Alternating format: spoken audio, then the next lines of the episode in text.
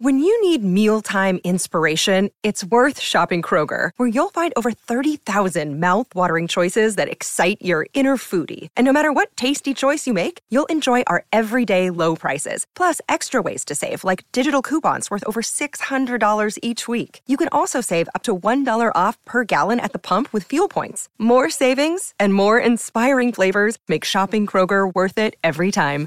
Kroger, fresh for everyone. Fuel restrictions apply. This episode is brought to you by Snapple. Want to know another Snapple fact? The first hot air balloon passengers were a sheep, a duck, and a rooster.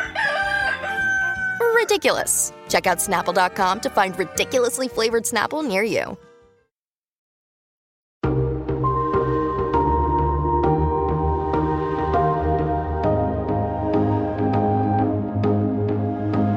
From Variety, celebrating more than 115 years covering the business of entertainment, this is the Award Circuit Podcast. And obviously, I look at the monitors and see myself in Charithra, and it was really like powerful to see. And then it was only when the show came out and we started doing press, and then started receiving messages from fans or um, Indian girls stopping me, just expressing themselves, I kind of started realizing how groundbreaking this really is.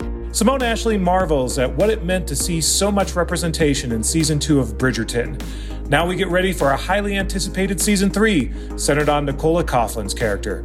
I'm Michael Schneider, and on this episode of the Variety Award Circuit podcast, we talk to Nicola Coughlan, Simone Ashley, and Charithra Chandran about this past season of Bridgerton, and even more importantly, what comes next. But first, our Award Circuit Roundtable is back and discussing directing categories and also offering up our pleas to TV Academy members as nomination voting gets underway. It's all next on this edition of the Variety Award Circuit podcast. Stay close. Hey everyone, it is the roundtable and it is the first day of Emmy voting. Hi everyone, it's Michael Schneider along with Emily Longeretta, Clayton Davis, and Jazz Tangcay. And the moment has arrived. Finally here. So get excited, everyone. I never I never thought this day would come. it did not come fast enough. Let's yeah. be honest. Listen, again, we're going to do this every week. Emily Longeretta, EE issues all day long. Just all day. It. Just then, killed it, man. And then now we, we get to anoint Michael this week. But now, yeah, I was going to say Rhea Seehorn. Her time has arrived. I will not hear otherwise. Listen, this, this, is part of my plan to get Rhea Seehorn to thank me on the stage at the. Emmys. So let's, yeah. let's see if that happens. I'm, get, I'm getting I'm getting Anna Gunn vibes right now. I feel like it's her mm-hmm. moment. It's coming. I do. I mean, she at least nomination. Minimum, minimum. Yeah. Minimum. Yeah. We're we are starting a riot if she doesn't get nominated. Oh, we're burning this place. the four of us. I am I'm prepared to write a column where I just take down the TV Academy members. like a field of eight at that. Like, you know, we've we've we, I think we were like, yeah, six, like sure, whatever. But a field of eight would be yeah then I would be convinced she killed someone and they know about it. and then, right. There has to be something going on there. Yeah. Yeah, she has. Um, we're gonna. we'll poll every single television academy member. Be like, why did you not vote for her? Yeah, I need to know ex- every member's reason. Yeah. Yeah. Not only is she a fantastic actor, she does probably the more work than anyone else in this industry. I mean, just talking to her, the amount of effort that she puts into it, the workshopping that they all do, uh, just, you know, the tremendous portrayal of Kim Wexler in that show. If that's not enough, she helped save Bob Odenkirk's life. So that's true. Yeah. Come on. He's a, come on. A, a, living hero. Yes. that deserves I, an award on its own. Also, really. fun fact, I think, think, at least for drama series for sure. I think if she's nominated for director, she would be the first woman nominated for directing and acting for the same show, same year. How great would that be? Yeah. It's happened in limited series a bunch of times. Obviously, Michaela Coel did it last year, but in drama, I don't think it's ever happened. Yeah. Especially, especially in a supporting of a supporting actor that like is doing it. Giancarlo Esposito could do it too. Little, all these people directing stuff. Just give it to all the Better Call Saul directors. Just yeah. there you go. I feel good for Better Call Saul this year. You know, I was actually talking to a friend about it, and you know, the the last time it was up for Emmys and got like that little that shaft. It, it, 2020 was rough for it because that's when it was just Giancarlo Esposito. That was the year that Jonathan Banks was supposed to win. He didn't even get nominated, and then we thought we were working towards Bob winning, and he didn't get nominated, and the show missed completely. So, I I feel like in a very weird way, I think Bob's heart attack really brought focus back. We're like, guys, we are un- we are not valuing what's here right now. Right. We must love it accordingly. Yeah, no, I, I agree. I agree. But um, yeah, so back to the Emmy issues though. Emily is putting the finishing touches on the final Emmy extra edition of Phase One, which again have been Whew. feats. Feats incredible. Um, I feel so good. Honestly, y'all that listening can't hear can't see me, but it's very tired and I look very tired. But you know what? It's all worth it. You still look so amazing. So you deserve an award because the way you did that with such like serenity and calmness. it was like I don't think I, I don't think I heard you curse enough which is which is very surprising. But also, no, I mean, you know, my my apartment complex probably has hurt a little bit. That's I've fine. been, you know, out on my balcony doing some deep breathing, which has helped. Hmm. so, uh, can we, can, you know, we made it work. Can we can we address Murray Bartlett on the cover? By the way, though. Oh, we can. Um, I will say that was Ethan's first story story cover or cover story. Wow, that's how tired I am. Yeah. Um, yeah. and he did a great job. He really killed it. The cover, the photos were beautiful, and the interview was very, very good. Murray Bartlett is perfection. Like, yeah, just perfection. Like, there's nothing. Mm-hmm. Like, I, I, I don't even think we airbrushed it. like, it just yeah, he just looks like that yeah i mean honestly i was i was in the studio when we shot it and i was like oh every single photo looked good. Yeah. And when they were coming through the system i was like oh he can't take a bad photo so oh, that's great. I i kind of hate him now a little bit but uh, it's, been a, it's been a great group. I mean quinta brunson and you know the list goes on um, starting with jason bateman and then going down yeah. the list of all of our great cover people. And uh, our last one, we won't give it away here, but Mike wrote the last the last cover story for the final phase mm. one EE. So two covers in a row. Look at Mike just writing. What are you? What are you, a journalist? what is this? When we're not paneling, we're writing stories. Oh god! uh, we had our night in the writers' room uh, event uh, last week, and that was a huge mm-hmm. success. Uh, Emily killed it with her drama panel. Uh, we had you killed young, it with comedy comedy was fun. Uh, that was 12 people or 11 or 12. I could lost count. That was a big panel. count.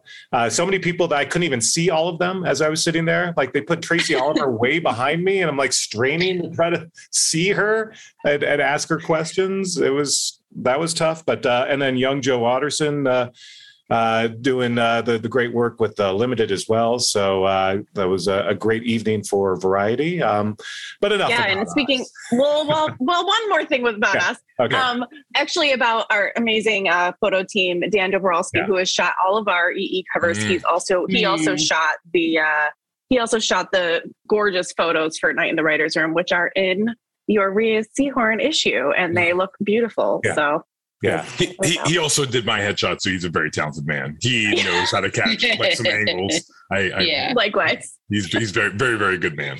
Yeah. Um, so I, I do want to uh I think a good place to start today and looking at this preview. And by the way, time of recording, we don't know what's on the ballot. We haven't done the counts because or we would have opened with that. So we don't know that yet. However, I want to talk about the because the director and writer issues were out this week. Um, and I want to ask you guys do you think Succession is going to pull another DGA and get five directors nominated, or do you think they're really going to spread the wealth? Because I was actually mistaken because Emmy rules are not super clear. A director can only submit twice in a category for like two specific episodes, but more than two episodes from a show can get nominated. The Emmy rules are a little like weird, weirdly unclear on that. And that's why. So Succession can happen like DGA and get five spots uh, depending on how many submissions there are. And I think actually there'll be six. So in theory, they could get six if they submitted six. mm.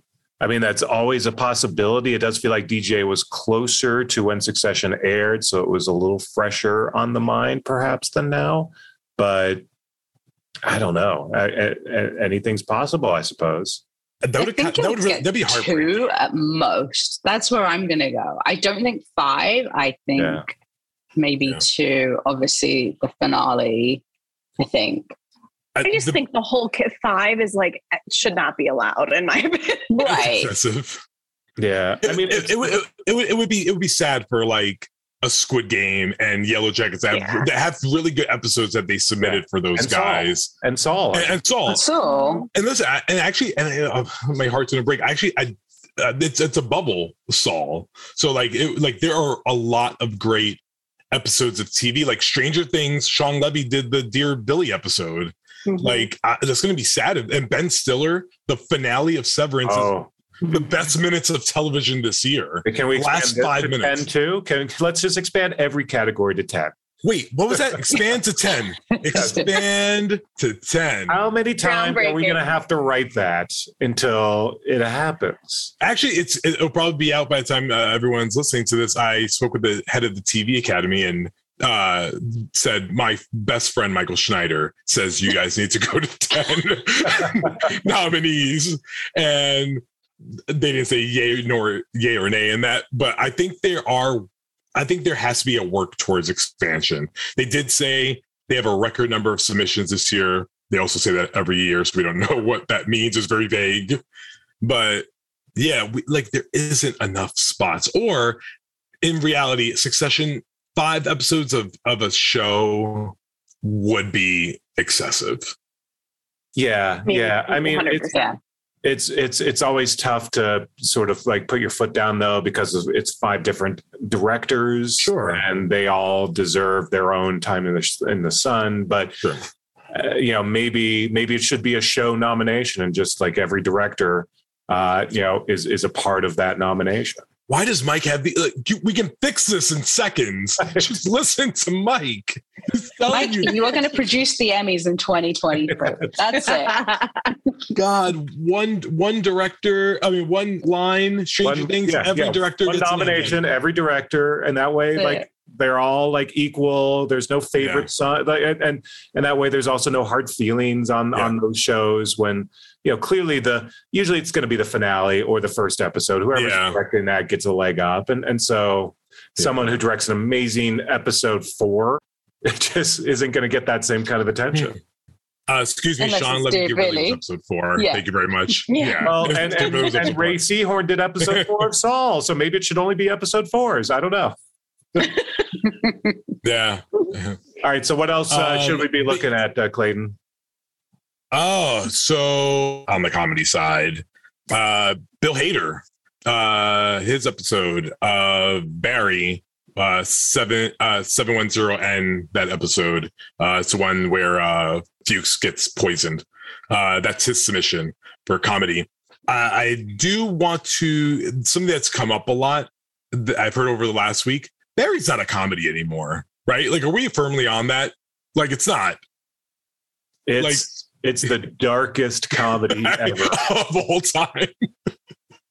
I don't think I've chuckled in quite a while. like I think we're just in drama territory. But it's fine, I guess. Whatever. I, I mean, can't imagine. I can't imagine Only Murders not taking that for the boy from Six B. I think Only Murders. Well, I think it's going to win directing. I think Only Murders is is a real shot at taking comedy series this year. Yeah. I don't know how you I mean, it could obviously Hacks did that same exact thing in one directing and, and, writing as well last year and didn't win in the end.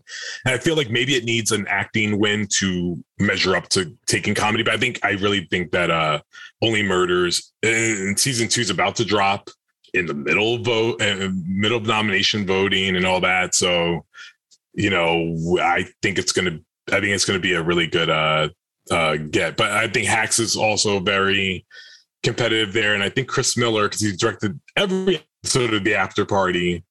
I'm happy for him to make the make the the play there. Uh, and that's the comedy directing side. And then, yeah, yeah so, you guys hear me? Yes. Yes. Yeah. No, now I'm coming back. Sorry. All, I was unstable. It was all unstable. We're all just taking it in. We're all taking it in. I, I, I hate I hate internet. Uh, yeah. Uh, and then and then a Mike White versus Danny Strong in limited, right? Dopesick versus White Lotus directors. Yeah. Mm-hmm. Yeah. It's, that's so tough because Mike White did wrote like he did every single episode, right? So yeah. it's ugh. yeah, he gets the entire series. Danny Strong submitted uh the finale, People versus Purdue Pharma. Of course. Yeah. Yeah. No, that's another tight race. Can I just talk about your bucket list moment that happened at the weekend? The real world. Oh, my, my bucket list. Yeah. Uh, Your Michael, bucket oh, list moment. I'm sorry. Oh, I saw that oh, and I was yeah. just like, I felt so happy for you. Sorry. I was happy just for, to side, just to deviate. I was happy bit. for Emily because uh, for both of us, Emily, uh, Emily Longeretta and Clayton Davis are imploring the the Emmys to vote for re- the Real World Homecoming New Orleans for several reasons. It yeah. was the birth of reality television. It's never been nominated. Uh, the New Orleans homecoming is by far the best one so far. And I got to meet them this weekend, and it was the nerdiest thing that's ever happened to me in real life. I've never fanboyed as much as I did looking at Melissa and just being like, I love you. I think you're the best. and to know, by the way, I took pictures with Kelly, Danny, uh, Melissa, and Tokyo. Julie was sitting at a separate table. Of course she was. And I did not and I did not say hi to her because I was like, I can't betray Melissa. Melissa's my home. I would bow down. I would bow down to Julie for being reality TV gold. Oh okay? yeah, she. She is reality TV gold. But they, she was sitting at a separate table and not with them, so it's very telling of this season how great it is. Mm-hmm. So no, I mean, no, think, no Jamie, no Matt. It's fine. Of course. I think it's I think it's very telling that it's and I, I, saw your story that went up too that like it just that show really did make an impact this year. So I really hope that it does actually get some sort of some sort of love. I mean, a nomination is not crazy in my mind at all. No, and it, and it shouldn't be. I mean, listen, Kardashians have never got nominated either. Just have to put that out there. And they were on TV for a very long time. Mm-hmm. I, I, think that they could make a, a play into that into that category this year. But it's also very reality is just competitive, period. And yeah. how much longer can the RuPaul train just continue to plow through? Eventually, you know, it does right now. We talked last week about Curb Your Enthusiasm nominated every single time uh, that it's up, and eventually they look elsewhere. Yeah, yeah, maybe not yeah. yet, but you know, it's RuPaul's Drag Race is what now won four times. Yeah, forward. it's, oh, it's yeah. only competitions here. The Untucked is what's going against Real World and Unstructured. Yeah, and now Untucked is the incumbent in Unstructured. So yeah, yeah. I mean, reality's tough because these shows never go away. So yeah. a lot of them just keep going forever, and so there's never any room for for new blood. Every once in a while, new shows sneak in, but it's very rare, and it takes years sometimes. Yeah, I mean, it yeah. took race years to get in there. And if it's not untucked, by the way, I'm pretty sure they'll go selling sunset. I feel like that's like waiting to have its moment. So that's like backyard contender, right? Here's my thing: if selling sunset gets over like homecoming, I'll be very upset. not that I haven't watched every episode of Selling Sunset. Let sure. me just say that, preface with that. But like, come on. To me, that's such a different world. I mean, listen, 90 Day Fiance saved us during the pandemic. So, like, that's also there for some. And I will, I will preview. We have a great story coming in the E about 90 Day Fiance and the impact overall and how successful it is, and that the ratings. I mean, just the rating success has never been, you know, valued the way that some others are. So yeah. the reality is just as com- competitive as scripted these days. So maybe the challenge will make it in. I mean, you guys, you guys all know that I will like that. Will I will bring that to my grave. Between that and like Law and Order, I'll just that's my dream Emmys. Um, Dick Wolf presenting an award to T.J. Lavin, but uh, I mean, you know, I, I'll take what I can get at this point. I wrote a story for Emily this week, and I swear to God, I put a line in there. It was just for Emily, and it was that drama series. There are the, the entire field. There's only two former winners for drama series in the running, and that was Succession and Law and Order. and Law I appreciate that. I appreciate that, Clay. I, I, I just want. It. I wanted you to read it and go. He know. He knows. Yeah. he loves me. He loves me. um. Yeah. So, um, what I guess this is. Uh, I, I always like to leave this kind of here. Our personal pleas, like the our, our like voting's open. We know twenty five thousand Academy members are listening to this right now when it when as this episode is dropping because they have to know what we think. Yeah. Yeah. And hopefully we'll get variety sketch cleared out one day soon and in terms of like cleaned up the way it should be. Yeah, I, will say it again. I think we should submit this for Variety Sketch, just the, our, our roundtable. I mean, we would get a nomination because there's only Video, easily. We are characters. Yeah. These are not real people. There's no way this is real. But uh, what what are your what are your shows that you're like? Please jot this down. Yeah, shows or people. So shows or people. people. Okay. Yeah, mm-hmm. yeah. So Emily, do you want to start? Um, yeah, I will start. It's not going to be a surprise to you guys, and it's a very tough race. And I know this how this may not happen, but show that not enough people have seen a person that the Emmys have never recognized, Joshua Jackson and Dr. Death. That is my. He had a great performance on Peacock. I know a lot of people aren't watching Peacock, but if you have the time, check it out a great but, performance. By the way, I'm calling bullshit on that. There's no way that was Emily's answer. Her answer was Sam Waterston, and I will not hear otherwise. she lied straight to straight to all of us. Right. That is not her answer. I mean, sure, that's one of her answers, but her answer really is Sam Waterston. You guys know my love for yeah. Dr. Death. You guys yeah. know I I very very much love. Yeah, that. I gotta. I I am impressed by the way that Dr. Death like managed to re-enter the conversation since that show was yeah. on so long ago, and the fact that we we are talking about Dr. Death is that's a strong testament to their campaign. I mean, we had Patrick McManus at our night on the Raiders yeah. room, the I mean, showrunner. I mean, yeah, he's not. He had, yeah, he's got two shows. He's he's doing mm-hmm. fine for himself right now. I mean, yeah, remember how upset she was when she didn't get the Doctor Death vinyl and like the bag thing, and then I was livid. She got it. Oh yeah, and then was... anyone should have gotten that. It should have been you. Yeah, exactly. That's my play. All right, Jazz. What's hilarious? Oh my gosh, so many, so many. Um, Girls5eva. Ah, I love yes. Girls5eva, yeah. and I think that just needs a lot of love. So there. I think that's also for Clayton too, right? Yeah, yeah. I, I didn't enjoy this season as much as last season, but I'm still a Girls5eva lover. Always. Yeah.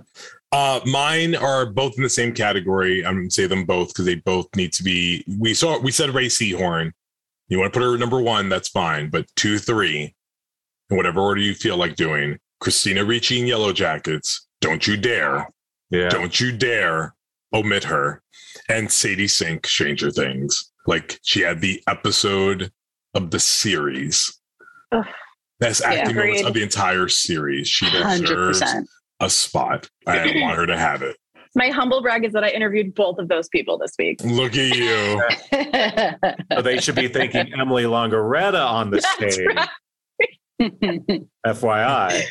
But but I but but I also do want to say Ben Schwartz, please. Uh, Pat podcast episode last week. He was he was great, and his episode of the after party is still gold. Yeah, honestly, for song, two shots needs to needs to happen. I mean, name a better song this year. Name there wasn't. One. You can't. I mean, there, there was not. Yeah. And no. it's it's also good life lessons. You only get one shot twice. So true. Yeah. So, so yeah. So definitely, yeah. All the after party. I mean, it's it's hard to pick just one, right? Because you start to think about others like After Party, like Ben Schwartz and, and Sam Richardson and uh, Zoe Chao in that show, and Tiffany Haddish, and, and just everyone there. Um, you know, a, a, small show that you know I, I really adored was Somebody Somewhere with uh, Bridget Everett. Uh, which mm. is hmm. too small a show to really, I think, get recognized. But you know, it's it's just one of those great shows that uh, you know you really enjoy if you watch it. Um, you've heard. I, by the way, I, I, I, get I get very um, Pamela Adlon Better Things vibes of like that could pop. Maybe not now, but it will have a moment somewhere yeah, down the line. Yeah, it could, like in future seasons. Uh, yeah, it has like a pocket, that pocket of support. I think the show that like moved me more than anything else this year was Station Eleven, and yeah, really? think about that show Ooh. a lot. So you know that's that's yeah, kind of a show that people don't talk about that much, but it kind of it moved me. So you know, again, these are these are the ones that are kind of our left field things to to think about. But of course, my A one mission is Rhea Seehorn. So that's our, our campaign for Rhea horn continues. By the way, writer uh, Patrick Somerville submitted the uh, episode Unbroken Circle from Station 11. And I think that's a a fringe like could definitely get in. Yeah, because Station Eleven has is also similar pocket of support that could break through. Depends on how many nominees we get in that category, because yeah. that's that's always that usually yields five. Well, next week we'll have uh, the ballots. We'll have uh, the the number of uh, nominees and categories. So we'll have a lot more to dissect then. So, all right, everyone, get your pencils. Here's out. to hoping that they come out with ten for each one. yes, we'll see you next week. Thanks, everyone. Bye, guys. Bye.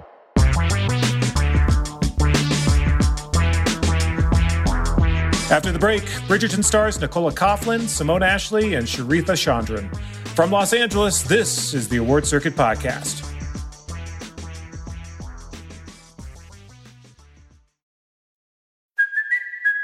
It's Cuoco for Priceline. Ready to go to your happy place for a happy price? Well, why didn't you say so? Just download the Priceline app right now and save up to 60% on hotels. So, whether it's Cousin Kevin's Kazoo concert in Kansas City, go Kevin, or Becky's Bachelorette Bash in Bermuda, you never have to miss a trip ever again. So, download the Priceline app today. Your savings are waiting. Go to your happy place for a happy price. Go to your happy price, Priceline. And we're back. It's the Variety Award Circuit podcast. I'm Michael Schneider.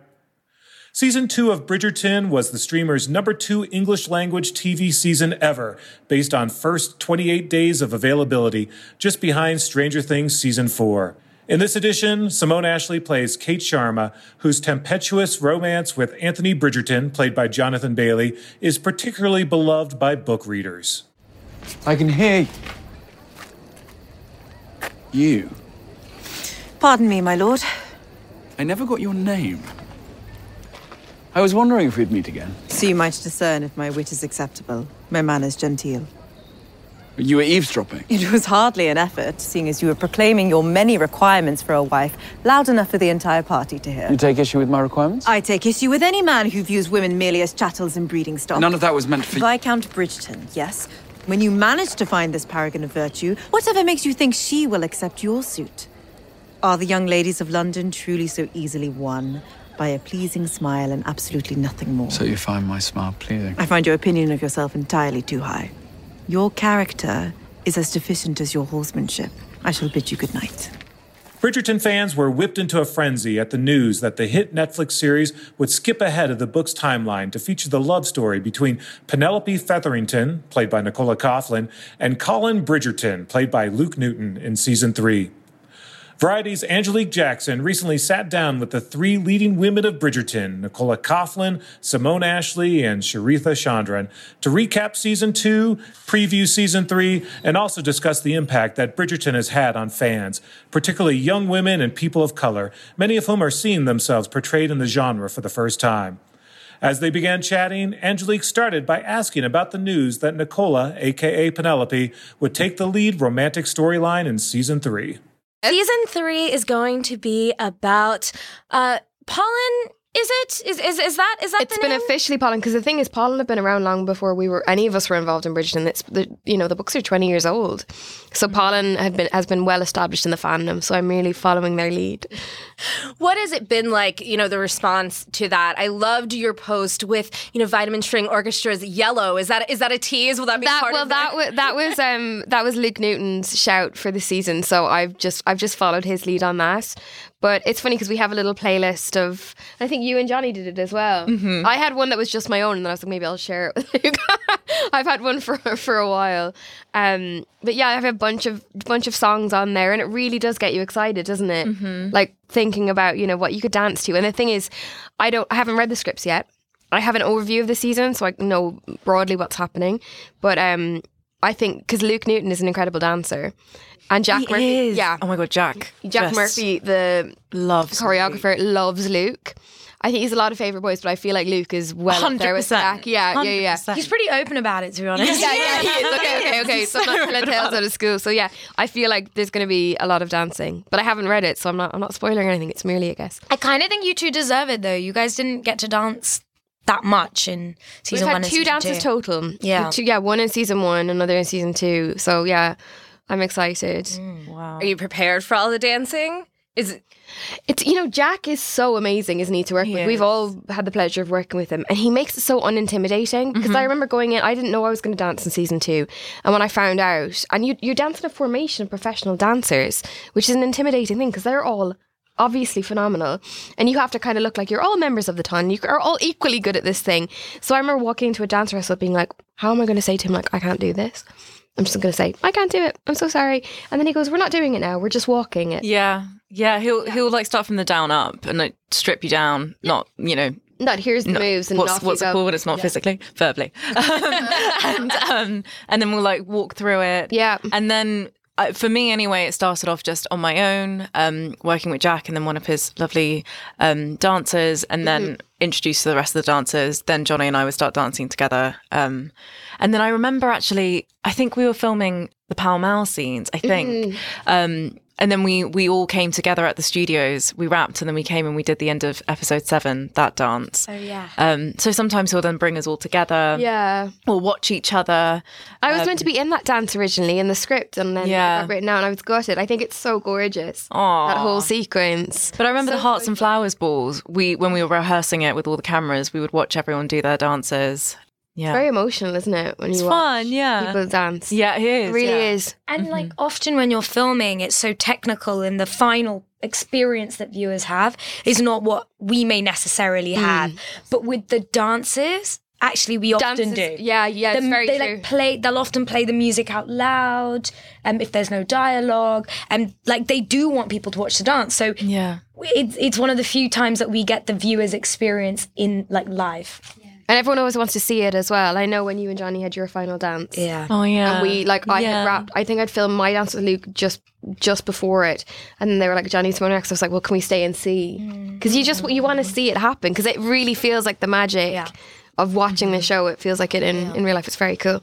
You can't ever like when you're doing a scene that's just acting, no dancing or anything. You can kind of walk through it and yeah. kind of half-heartedly do it in like a rehearsal. But mm-hmm. when you're doing a dance, even in the rehearsals, you can't help but watch because the yeah, it's just a bit mad. It's just a bit of Bridgerton magic. It's really special. Mm-hmm.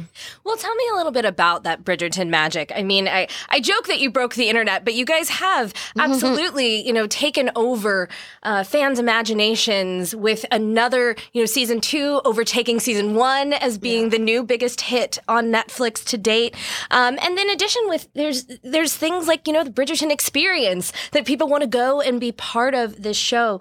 You know, Nicola, since you've been here the longest, sure. what do you make of the magic of this? What what what do you think is behind uh, the love for this series? It's so hard to know. I think with anything like being a success, it's just um, it's an alchemy. It's a mixture of just different ingredients that for some reason work together, and you can never particularly put your finger on why. But I think if it boils down to anything, I think this show is about love primarily, and it's about joy and celebration. There's very little cynicism in Bridgerton, and I really love a dark, moody drama. I love, you know, I have I love all different types of TV and movies, whatever. But I think there was an actual real gaping hole for something to come in that just went, you know, this is the world as we painted it. It's not, you know, it's totally anachronistic.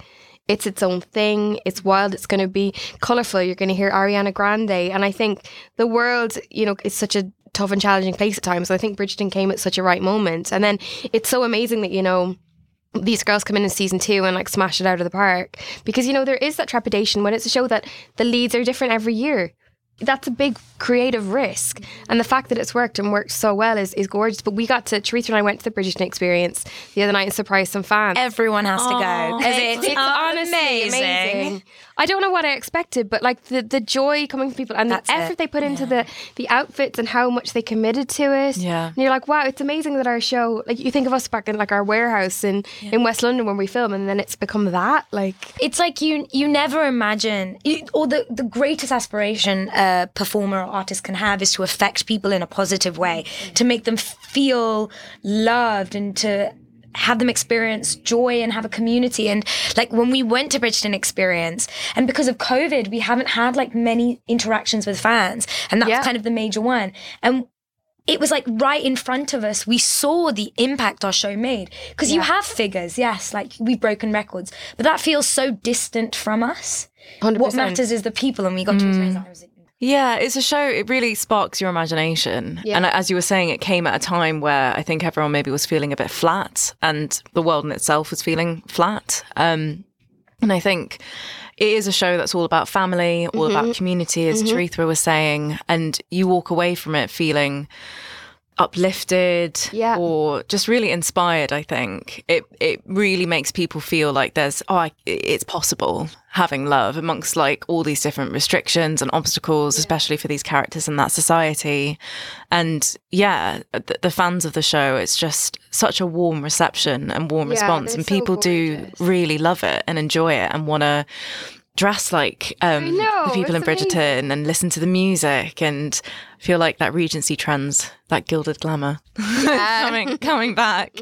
Ladies, yeah. I'll admit I have been. I've been to the experience. I ha- did not bring my tiara today. Oh, but come on! So you okay. got a tiara from the Modiste? Oh yeah, you guys got tiaras. Yeah. I took back the the corgi puppy, the little oh, stuff. I didn't see that. There was stuffed yeah. um, Stop. and they were like, you can take anything you want. Take a glove, take some makeup. I was like, I just want the corgi puppy. Oh my god. Well, I was like, I I, so yeah, you you see it. You get a chance to really yeah. experience how this this show has affected people.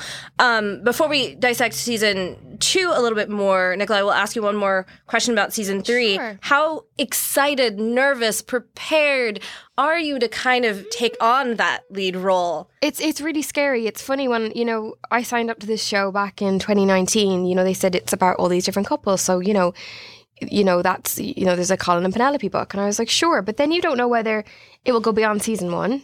You don't know, you know, and I was very lucky to be cast alongside Luke Newton, who's so sweet. And we've always been really invested in their relationship and we like really root for them. But it's funny, I had a moment last night because I've been keeping the secret for so long that right before I was, I, because I was given the job of announcing it, which was so lovely, but that right before it, I went, too scared. I don't want like because it becomes real. I, I I mean it's funny because I have you know always wanted to be an actor. I started doing it when I was super young, but I never saw myself as like the lead of a romantic drama. That's not like it was just not on my list of things that I thought I would ever be doing. So it's quite mad now to just be in that position and on one of the the biggest shows ever. You know, it's amazing and like someone you've been so sweet, like Aww. like so supportive because it is it is feel like you know passing the baton and then I'm going to you it know pass is. it on in turn. Um, and you learn from each um, different leads for different seasons. Totally. Like I Phoebe, honestly, has been such a rock for me and such a good friend, such a good mentor, an example of just a strong woman in this industry and she she really created like a safe dynamic between us where I could be vulnerable and uh, express my doubts or my insecurities or my highs and lows. And I, having that, you know, whenever I would have a break in filming, we would hang out and I would just, you know, talk to her about it and she would give me advice or vice versa. And it really helps having that because, you know, for when when we're working, we're all so dedicated to our work yeah. and yeah. the show that you have, you know, game face on, you roll up your sleeves and you go and smash it. But you know, we're all human at the end of the totally, day, and yeah. I think that's what helps us deliver such authentic performances as well. Um, and taking that, I just remember I, I'd, I'd love to. And Johnny also was a great example of that for everyone. Yeah, he was. Yeah, because it's like, do you feel like captains of the ship? You know, it's like yeah. different captains mm-hmm. every time. So, and I think it really sets a tone.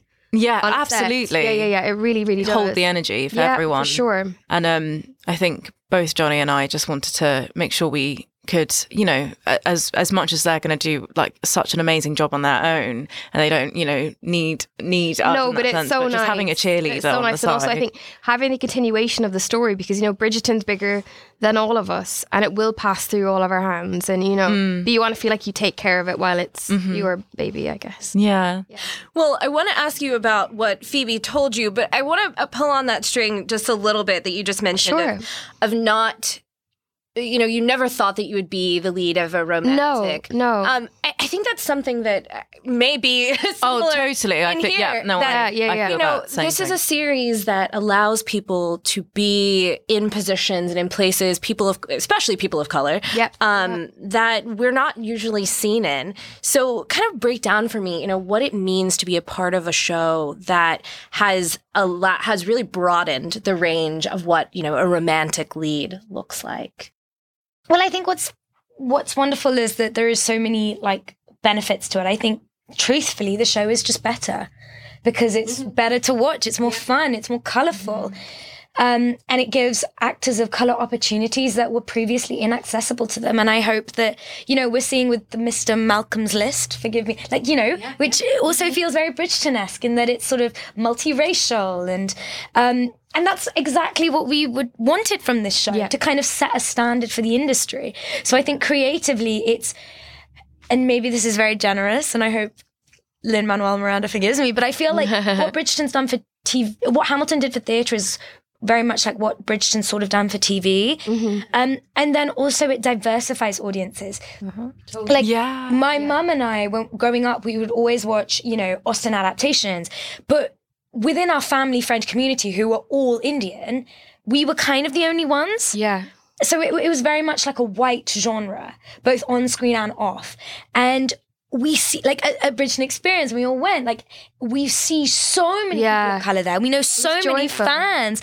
Like it's a diverse audience as well. And the messages of a show like Bridgerton, which is everyone's deserving of love, everyone's deserving of romance and the familial ties. The fact that such a diverse audience can see that and take on that message, yeah. that's like it, it's it's amazing. Simone, what has it what has it been like for you?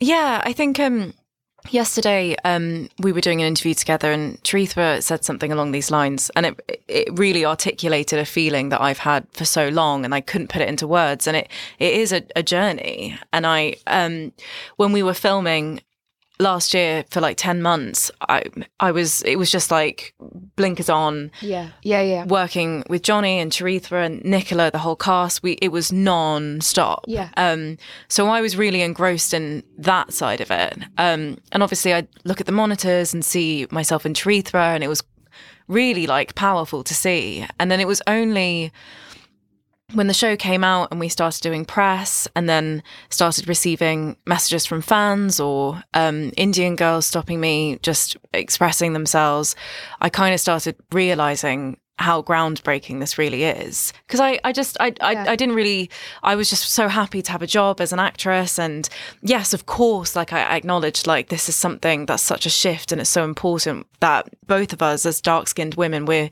um, the leads of this romantic drama. But for me it was a, a journey to to own that and to really understand that and to be to of course I've always been proud of that but to to know that we've all got a microphone and a platform now mm-hmm. where we can speak for the people and the people do want to see this. As much as you know netflix have all the subscribers and um, we're the top 10 um, most watched shows it is the people of the world that are creating that moment for us because they're the ones tuning in. They're the ones um, totally. Yeah they're the ones driving yeah. it. You know there's a demand there for yeah. it there was yeah. clearly a gap where people like really wanted to see themselves. Like you said like hamilton did. Yeah like it's no surprise that these things have become phenomenal because representation is so important. And I, I hope this continues and yeah. it's not just a one off with Hamilton or Bridgerton. I yeah. hope that producers, showrunners, writers, the powerful people within this industry that can create these shows and movies listen to that and listen to the fans and see the response that and just see what we've done and realize, yeah, this I think this needs to be normalized and continued within our industry. Mm-hmm. Um, because I think I quite naively stepped into it, like, oh, like w- women are like so empowered in this industry, and like women of color as well. And to be honest, like we, I think we're just getting started, and we're a part of that movement. 100%. Yeah, absolutely. This is it's basically I won't say we're at step one, but uh, we're we're we're oftentimes you do recognize that we're not quite as far Exactly. as we think yeah. oh, yeah, are. And, totally. And like you said, this is this is a huge step forward. Kind of speaking to some of those messages from fans for each of you. You know, what is something someone has said to you? You know, whether it be in this last 24 hours as as people are talking about Bridgerton more, or throughout your filming experience, that has really stuck with you. That has really meant a lot.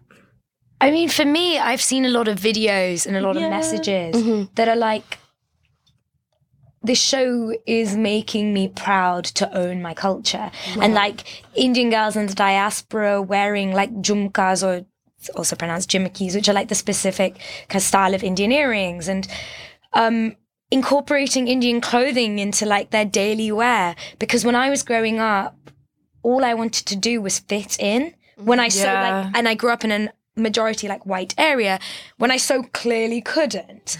Um, and I and I rejected everything that made me special. I rejected a lot of my culture. Um, and it was only when I was about 15, 16 that I owned it again. And I realized that it's something I'm flipping proud of. It is a core part of who I am. And to see young girls who I don't want to say inspired, but maybe encouraged to do that earlier on is fantastic. Yeah. So to, proud to be Indian, proud to be brown, proud to be different. Yeah. Those are the kind of messages and like videos that I, I have appreciated receiving. And especially yeah. Simone, what you said about being dark skinned as yeah. well. You know, we we have a, as much as we have like a racism and g- gender inequality issue. There is also a, a, a colorism uh, con- question that we have here in this industry as well. That we don't often get people who are have darker complexions mm-hmm. on screen mm-hmm. too, and looking as regal and beautiful as yeah. we do.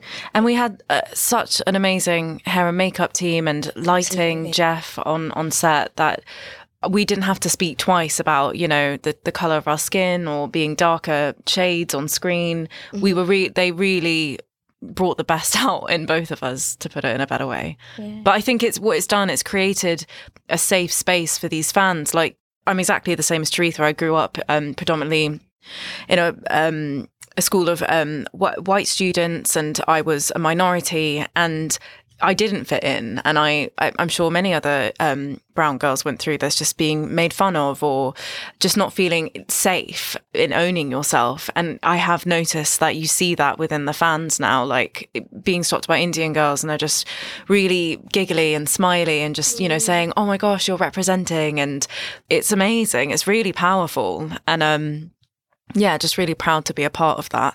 But um, even little things, right? It's like I remember going to like dress up parties, mm-hmm. like birthday parties, and not knowing yeah. who to dress up as, yeah. right? Or for Halloween, and being like, God, everyone's going to laugh at me if I go as Cinderella because I clearly don't look like yeah. Her. And I know it sounds so superficial, no, but to provide like someone can dress up as Kate or Edwina, yeah. right? Like that's amazing. And those little things, those little experiences really like they define young people growing up. And I always say that like we are all on a journey ourselves. Totally. It's easy to stand like on a pe- to be put on a pedestal and be like, you know, Indian girls to look at us and go, oh, like look at them loving themselves, owning themselves. But I had a breakthrough moment when I came to LA because it was like the first time in my life that I've been out in this hot of a climate mm. without a hat on without stressing about walking in the shade. And it's like the show has helped me as much as I hope it's helped other people. Mm-hmm. I, I, know I know that feeling of not worrying about you know getting too dark, like running because you're like well you know because that you know as we're young people that's something that people tell you and you know especially in the industry that you're in it's like okay we're we're there's things yeah there's we could d- dive deep yeah. into things like, oh, yeah. you know, like the paper bag test. yeah. There's all kinds of things. But anyway, um, Nicola, for you, what has been the message that um, has really meant a lot from a fan that you've heard? I think it's sort of an overarching thing of of um, like the amount of women that see themselves represented, the types of women, the ages of women, it's not just that's what I think is really special about the show. I say this phrase about it all the time, but it's quietly revolutionary because it can seem, you know, very sweet and romantic and soft on the surface, but I'm like, look at all the things we're actually doing. And look at all of the women we're allowing to to show on television, you know, in all different forms and being complicated and messy and unlikable at moments. And I think Shondaland have always been unafraid to do that. And Bridgerton has, you know, continued on that tradition and taken it in a whole other way. And it is and it is holding up a benchmark to the to the genre and going, you know, why are we making these all white shows? Why are we doing it? It's not representative. And the thing is, you look at Bridgerton, and I, you know, made like a really facetious comment once saying, like, you know, we can accept like a dragon in Game of Thrones, but people go, oh, a black duke, that's too much for me to like. And you go, how stupid is that? Yeah. Why is it? It's not too much. It's really not too much. And they, yeah, they, they, I think that's been the thing. The amount, the amount of different women that have seen themselves not like, and I do get people come up and going, I'm, you know, I'm so Penelope, and I, I feel invisible, and I feel this. But it's been, I feel like there's some a character in there for every woman. Yeah, and I hope every man too, because it, you know, it also examines like how damaging the patriarchy can be yeah. and the expectations put upon men, and you know, it's something I think Johnny Bailey did so brilliantly in this series of like, you know, trying to be that strong man and don't show emotion and don't all that stuff. I feel like you know, yeah, and it looks pretty well doing it. Yeah, you know, I mean, sometimes you need just pretty wrapping to, to, to make you go to these kind of darker, yeah. you know, deeper places mm-hmm. inside yourself. Mm-hmm. Um, let's talk about some of season two because mm-hmm. you guys took us on a serious roller coaster. um, you know, what were some of the most magic moments for each of you?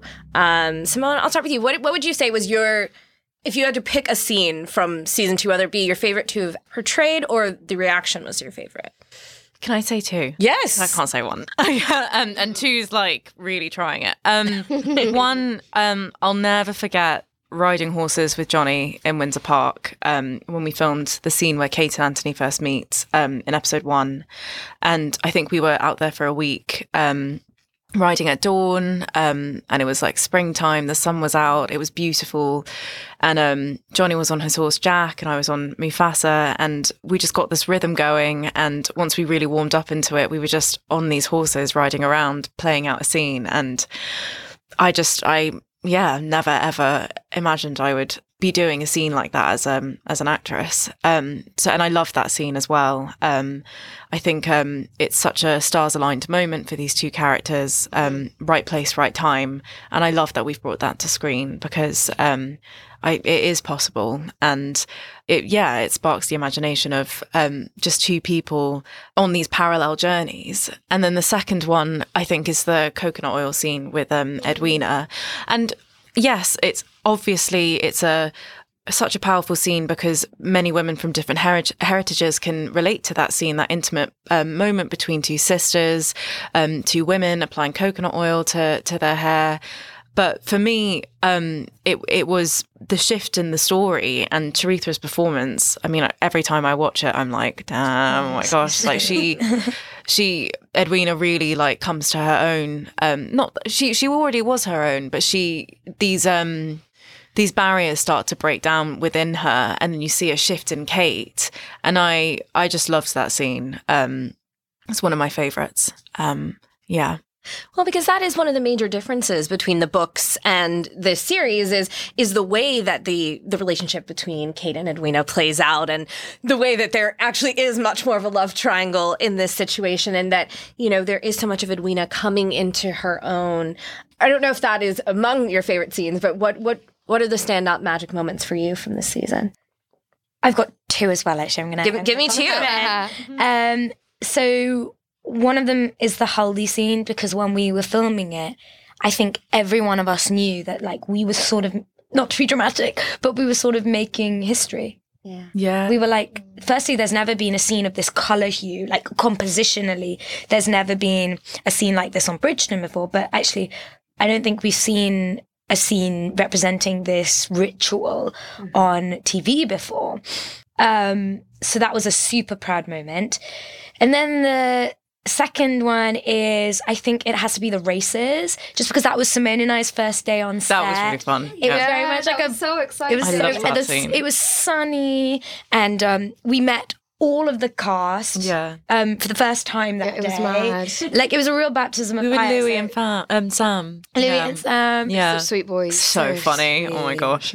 and it was just it was it was so much fun and yeah, that was day. really exciting. Wow, what a first day! I mean, it was yeah. a great first day, first week. Yeah, yeah, it's really good. We talked earlier a little bit about the the the expectation of taking over as the lead that's that's pretty intimidating that everybody is there this is a scene where it's just like you're meeting everyone all at once a true baptism of fire but i kind of think it worked better yeah because it felt like a bit of a party yeah. Yeah. yeah. but also for the Sharmas because it's, you know, it's life imitating art and that, they, you know, they're thrown into London society and you're, you're thrown into exactly. the Bridgerton world. So yeah. yeah. But yeah, it was so exciting that day because the thing is, like, I knew people had been waiting for these characters, you know, from the very beginning. So, like, that day, like, seeing you both on set and, like, mm. it was just so fun to, like, finally see it, you know, come to life. You have a great scene in that scene with um with Luke when um Penelope's like walking around, she pretends not to see. Oh yeah, yeah. Like, yeah. I, know it's. I love those like little silly moments. I know she's she, so silly. She thinks she's so slick. yeah, I know. But she is so slick yeah, she, in, other, in ways. other ways. She is. Yeah. I mean, it was a complete surprise. I know it was a bit of a surprise to you at first uh, that Penelope ends well that Penelope is Lady Whistledown. Yeah, you know, yeah, it was it was you do a good job of, of throwing folks off the scent. well, it's funny because in season one, I kind of because I, I knew from from the beginning of filming, but I kind of thought I really I have to be so careful with how I play this, in that and there needs to be enough there for fans to look back and go, ah, I see it in that moment. But you couldn't, you know, have me there with you know some binoculars and a notepad, being like, okay, okay, cool, right, I'm writing about yeah. So it, that's what was the fun of going into season two, having revealed it. And like you know, I think it was like a controversial decision in some ways because the book fans were like, it's not revealed until book four, and it's not. But the thing is, certain things that work really well in the books on TV, it won't translate in the same way. You know, and also like hidden identities on television. The longer you draw them out, there is it, very rarely you get a satisfying reveal. Yeah. Very rarely. The more you know? loopholes there are. Yeah, that's it. And uh, trying to work around it. And also, it's like distracting from the main narrative. Once you know, you know, and you can focus on what the main story is. But like, it was very fun getting to play all those different sides to her because she's such a ball of contradictions, you know? Well, I, w- I want to, of course, ask about Penelope and Eloise's storyline yes, this season. Yes. I mean, it is not just all about, you know, writing scandal sheets. Yeah. Um, it, there's a real breakdown of this friendship. Yeah. Um, you know, what was that experience like uh, bringing that part to screen? Because it's not something the book fans are, at least at this point, yeah. familiar with. Yeah. You know what? It was it was a difficult thing because I love their relationship and I love working with Claudia. She's such a generous, wonderful actor. So we're like, they should never fall out and everything should just be fine. But then you have to think about what in real life if your best friend had been writing stories about you and your family. It's such an insane level of betrayal. So we didn't know, we didn't get all the scripts at once. So I didn't know that was happening at the end. But there was certain little things that I kind of thought there was one it actually got cut from the final the final episode, but the final cut, I should say, it was in one of the first episodes, where, you know, Penelope's really hammering home to Eloise, like, did you go to the printers? Like, you can't lie to me. And I remember in the day I said, and I would rarely question lines because the writing is so tight, but I said, you know, why did she say that? Like, I just don't really get. And they said, look, we want that in because of something that happens later. And Claudia and I looked at one another and went, oh no, oh no, it's going to happen. It's going to happen. And that scene of the fallout was just like heartbreaking to film because they're so ugly to one another in that moment. You know, they're so yeah, because you know Penelope she gives up Whistledown for Eloise. But I think she's like because she's someone who's hurt, who's so hurt that she I think she allows herself a little a little grace in times when she shouldn't. You know what I mean? She's like, well, it's fine that I'm doing all this lying because I'm just doing da da da da da. It's all fine you know, putting in a box somewhere else. So I don't have to think about it right now, you know. but yeah, it comes out of that moment. And yeah, it was heartbreaking to film that. Heartbreaking. And of course, now that then has implications on Polin. Yeah, I know, right? Because I was like, okay, that's the first slice, so that's out of the way. And then, oh, by the way, I'm secretly in love with your brother, have been forever, and totally want to marry the guy. Yeah. And will, I mean, maybe, I don't know. Uh, yeah. I mean, yeah, I mean, there's definitely, yeah, the relationship's going to develop. I can't imagine that Eloise. So much for two seasons. Can't wait to I see know, where uh, where else it goes. Yeah, I think it's it's it's time it happens. yeah, that's the thing. Like, you know, we're we're changing the, the book order, and when when I found out that was the case, you know, I was not expecting it. I thought it was a general call from Jess just to say, "Hey, I'm going to be the new showrunner," and but she said, "Look, we've we've seen them for for two yeah. seasons." You know we've we've progressed them. And you know, they want I think more time as well with Benedict to kind of develop because he's such an amazing character. And I think another year of single Benedict is going to be a delight. He brings the fun. He brings the fun, the pathos, everything. He could. He kind of like can explore the underworld of London. So, but yeah, I think if you had one more season of Penelope fawning over this dude, you'd be like, "Get over it, girl!" Like, yeah. I'd be like, "What is this dude doing? How yeah, does like, he still not notice?" Yeah, how does he still not notice? We're like, yeah. So I think it's the right time. also, one of the beauties of Bridgerton is there is, of course, this main love story, but there are so many wonderful oh, side stories totally. as well that, yeah. like, other characters can be explored. So you know. Well, speaking of other characters being explored, I mean, we the queen mentions that she has a, a single prince nephew. Um, that's not who Edwina ends up with in the books, but do could we maybe see a, a date with the prince, a promenade? I don't know. So uh, we, you know, it's a large production and it's a large world. It's London. It's a lot of people, and so I think that you know I hope the show continues for eight plus seasons. You know, maybe we'll see Anthony's children going through the season. Yeah. You know, like who knows? And the thing is, um, it's it's a wonderful environment to pop in and out whenever. So even if not this season, it could be another year down the line or like whatever. But we all exist in this in world, world, yeah. And that's what we say. Yeah. All right. With with we will be seeing more Anthony. You guys. Um, mm-hmm it was it was a very it was a very slow burn season, but in in a way of you know kind of reminiscent of like a Pride and Prejudice with with with Darcy and and um, with Elizabeth. Um, you know what what did you make of kind of like the audience response? What did they hit on that you guys were hoping to put onto the screen? I guess I should say.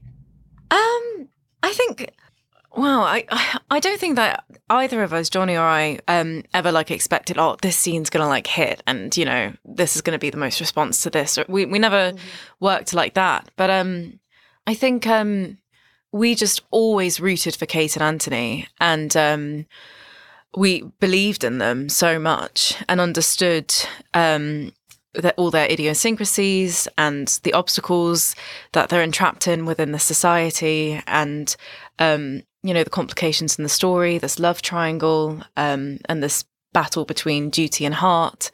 And i think um, it's a slow burn um, because of all those factors. And then when they they do um, go on this journey of self-realization and change and growth and surrender to love with one another then it's it's really earned when they do have their their moments of intimacy together or romance together and mm. happiness together. Um, and i think um, yeah, I, would like to think that that's what's resonated with the audience and kept them on their, the edge of their seats um, and rooting for them and wondering when it's actually going to happen. Um, and I, I think it was just so important for both of us that um, they were above all else putting their family first that they had such strong priorities and they they're two incredibly complicated characters that um, aren't used to putting their own heart first or listening to their own heart or understanding it. I mean, even Daphne has to spoon feed Anthony. Like he says, yeah. "What what feeling is that?" And she's like, "Duh, it's love." And he's like, "Oh, really?"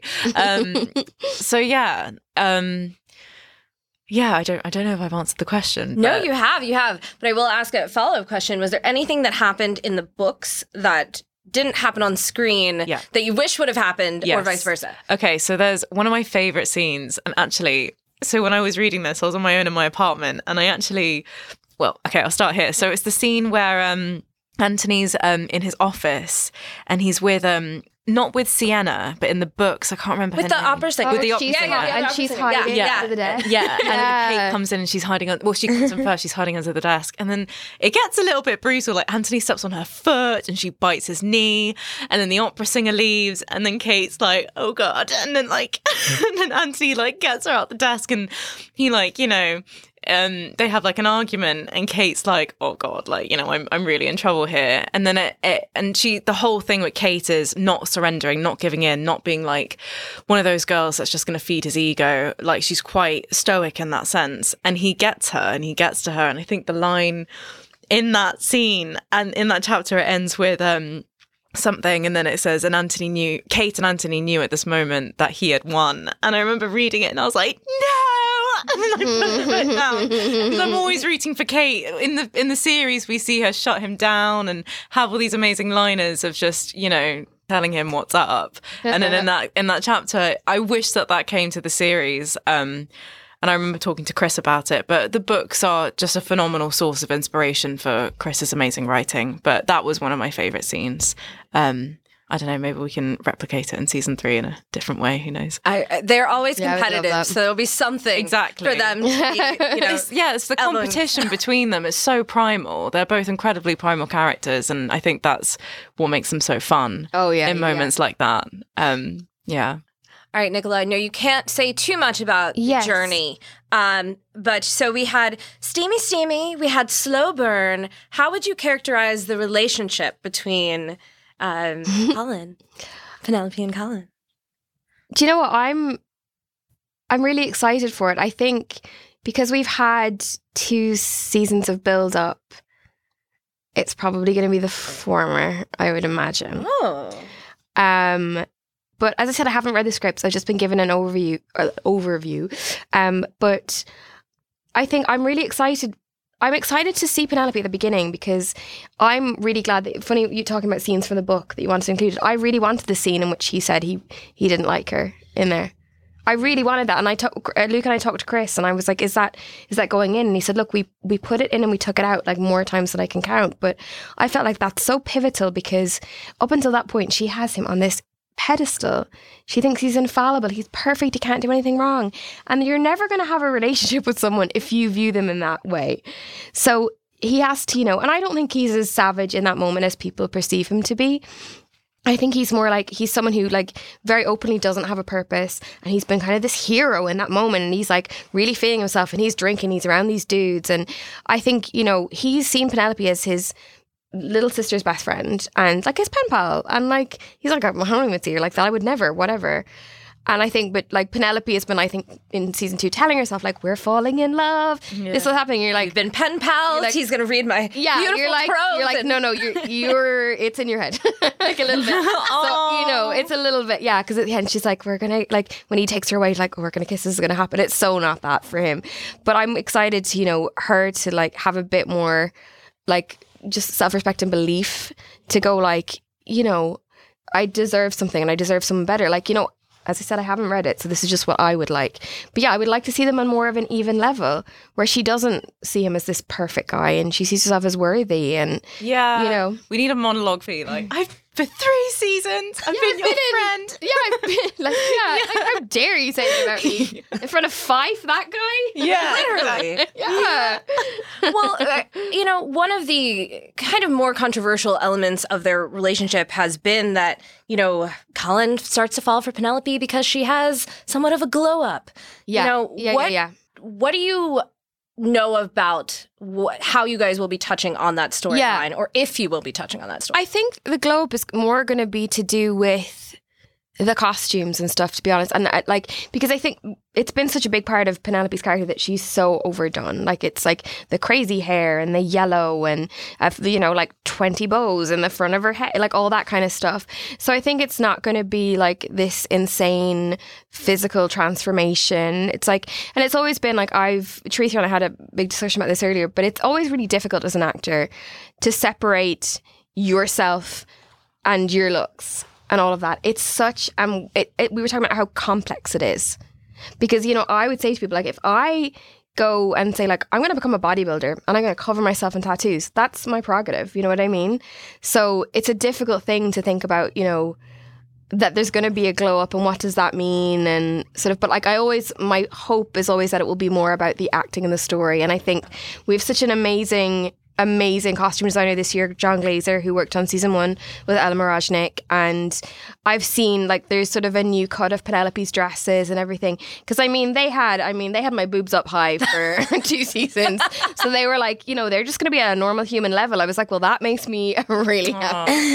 yeah. yeah. So it's, and I think, yeah, you know, and the books were written 20 years ago. So, you know, there's probably certain things in there that, you know, times have changed and attitudes towards women have changed. So, you know, it's like about, and I think Julia Quinn is amazing about you know how her source material is adapted Absolutely. and it's adapted you know for now for 2022 so we'll see but as i said i haven't read scripts so a lot of it is me speculating. And i think a lot of that too is like the fan reaction is well also why why is that necessary? It wouldn't be necessary. Absolutely. Penelope is incredible. He's just lucky to be yeah in the he same room as her. to like open and the thing is they get on so well.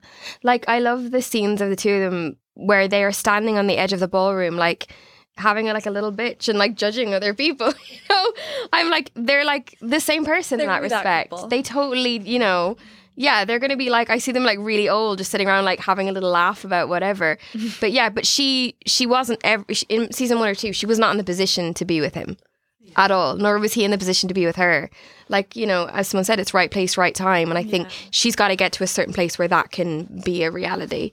Yeah Well, I can't wait to see how this continues to develop um, because this show is entirely addictive because you all make it so rich. Thank you. Really just imbue it with just such such love and such depth. And thank you all so much for chatting with so us. much It's for so nice to meet us. you all. That's Bridgerton stars Nicola Coughlan, Simone Ashley, and Charithra Chandran. Catch up on season two right now on Netflix.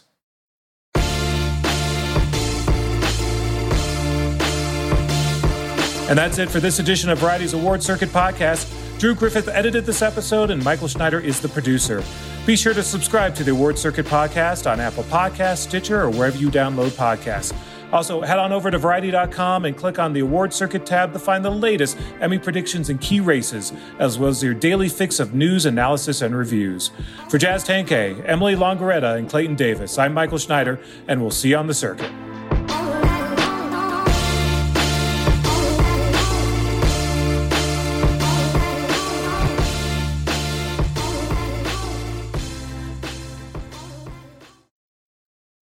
Hello, it is Ryan, and we could all use an extra bright spot in our day, couldn't we? Just to make up for things like sitting in traffic, doing the dishes, counting your steps, you know, all the mundane stuff. That is why I'm such a big fan of Chumba Casino. Chumba Casino has all your favorite social casino style games that you can play for free anytime, anywhere with daily bonuses. That should brighten your day a little. Actually, a lot. So sign up now at chumbacasino.com. That's chumbacasino.com. No purchase necessary. VGW Group. Void were prohibited by law. See terms and conditions. 18 plus. Hello, it is Ryan, and I was on a flight the other day playing one of my favorite social spin slot games on chumbacasino.com. I looked over the person sitting next to me, and you know what they were doing? They were also playing Chumba Casino. Coincidence? I think not. Everybody's loving having fun with it. Chumba Casino is home to hundreds of casino style games that you can play for free anytime, anywhere even at 30,000 feet. So sign up now at ChumbaCasino.com to claim your free welcome bonus. That's ChumbaCasino.com and live the Chumba life. No purchase necessary. Group. Void were prohibited by law. See terms and conditions. 18 plus.